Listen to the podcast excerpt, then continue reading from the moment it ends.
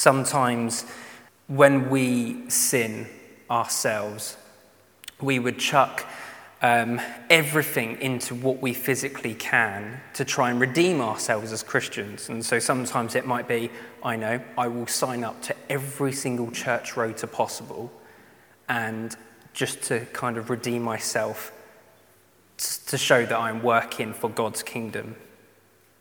Is that really um, what God is calling us into? It could be that we would be really kind to lots and lots of people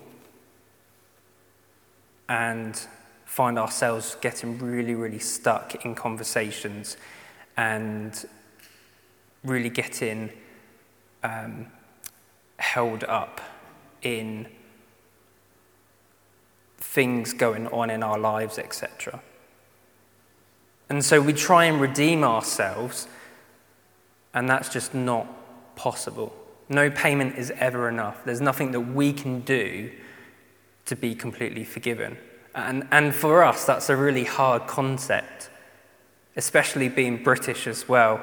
Even to apologize or even to accept an apology, that's even still quite difficult. Because we don't like to admit that we're wrong. And yet, we've got this Bible, we've got this lovely book that has got God's word in and it says that we are wrong. And there's nothing we can do about it. And when you understand the concept of grace, that's, that's really difficult. But let's go back a minute and let's look at the word sin, okay? Sin is a nasty label, it represents everything evil physically possible. And so, just to um, understand what sin is sin is an action that we actively decide to partake in that separates us from God. Okay? So that's kind of terminology that a lot of Christians use. Let's unpack that a bit. So, um, God obviously intended to be in communion, in relationship, um, have friendship with us. It, it's actually called kinship, which means it's like an adoptive um, stance that God has chosen you no matter what. Even if you don't choose him, he has chosen you, okay? And, and so that's what kinship, that's what our relationship is like with God. And so he has paid the price for us by sending his son. It's only him who can pardon us because he can't be with sin. In the ancient world, especially in the slave trade, if a slave was to be set free, a ransom would have to be paid. And uh, of course, as part of this ransom, there would be some costs that would need to be covered that, ha- that the owner would have um, occurred and would obviously put some interest on top of that for the trouble of letting this uh, slave go. And that's exactly what we were. We were a slave, and our full bodies were completely slaves to sin. And that is until God has said enough, and He sent His Son to die for us on that cross. I remember going to um, Soul Survivor. Who's heard of Soul Survivor at all? A few of you have. Um, so it's a youth festival that was born out of New Wine, and um, it used to have like 30,000 young people meet a year. And I remember um, a speaker, Danielle Strickland, come and speak, and she spoke about an anaconda that was sweeping across the churches and taking them completely whole. And she said, um, when, she, when God was speaking to her about this, she, she went on a, um, a, a, a trip out into the bush and she was given a little leaflet that told her how to survive a snake attack. Um, if an anaconda comes anywhere near you, you are to lay completely dead, still on the floor. Act like you're dead. Let it consume you all the way up to your waist. Well, I don't like snakes, so I'm already not a fan of this. Um, and then when, right at the moment, and of course, when you're doing this, it's really important that you have a sharp knife in your pocket, okay?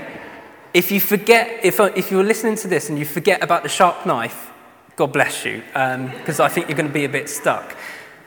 And when the time is right and the snake comes up to your waist, she said, Get the knife out and stab it right in the head, and you'll kill the snake.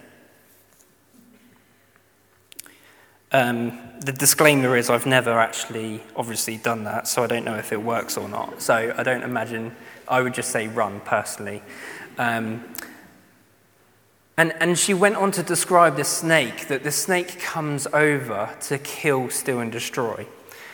And that's exactly what Satan is doing.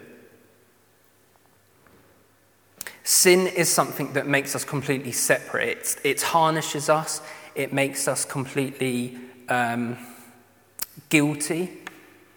And the fact is, is that no matter what we have done, as long as we keep coming back to Jesus, He is the one who has paid the ultimate price, not for your past stuff, but also for everything in the future. That's really difficult to get your head around. Another way of looking at it is um, I went to a christening last weekend, and the, the vicar was uh, explaining to a, con- a congregation who weren't Christians, who probably haven't been to church mostly in their life.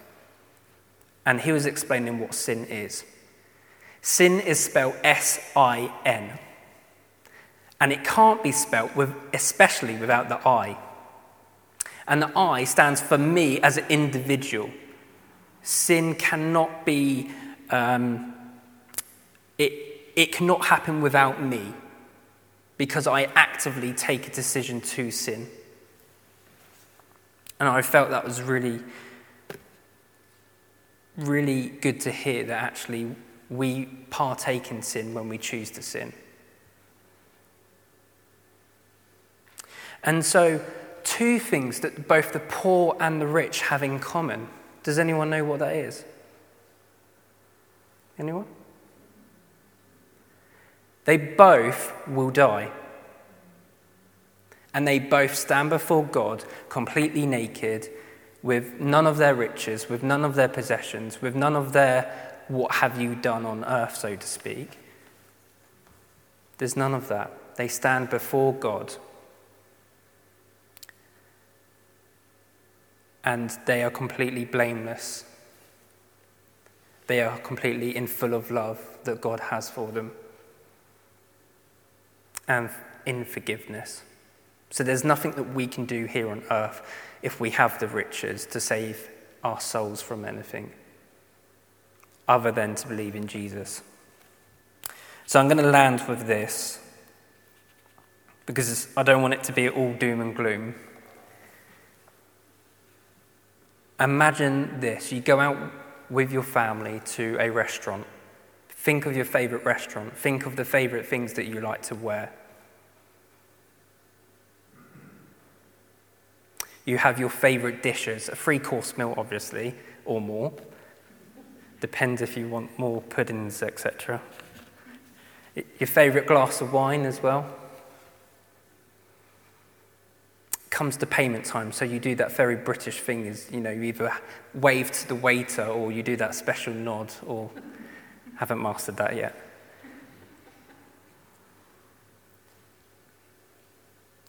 And you get your card out and you put it in the card machine.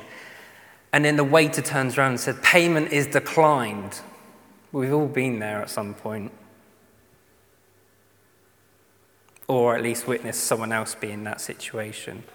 That's difficult. It's embarrassing. And it makes you feel like every single person is looking at you. And that is exactly what sin is like.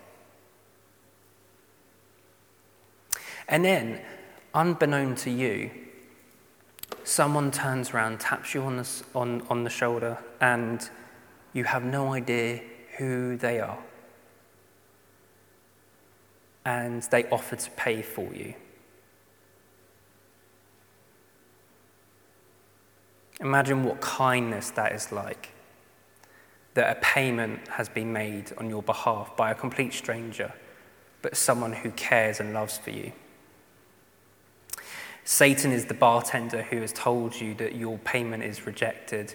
The stranger is Jesus, the one who is, who is unknown, who is caring, and who loves you.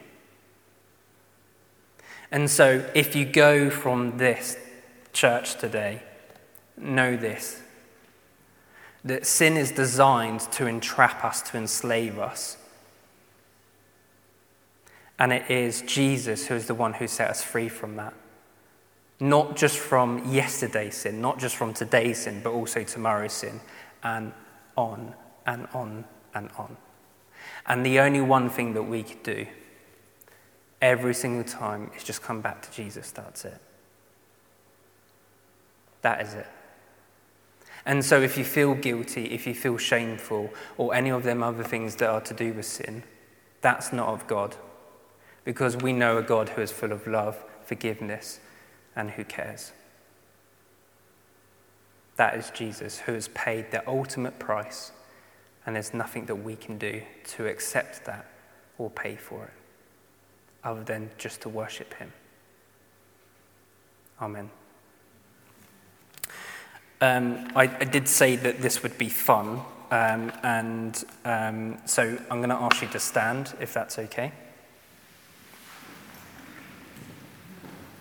If you're able to. If you could just close your eyes and have your hands out in, in front of you.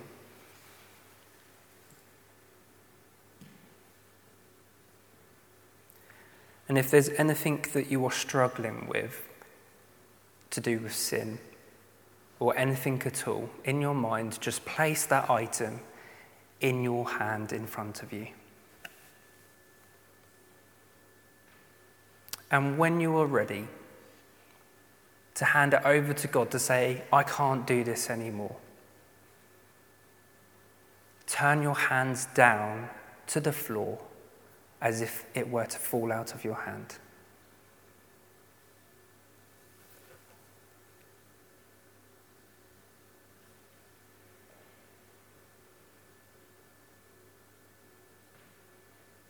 And let Him have the control.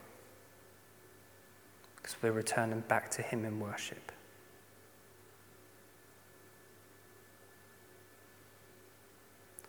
So, Holy Spirit, we give thanks for you being here today. Give thanks for everyone being here. And we pray that you stir our hearts to come to you more and to know you more. May you be with us today and forever, and in weeks ahead. Be with us in the storms and in the sunshine. Be with us in the loud and quiet moments. In your precious name. Amen.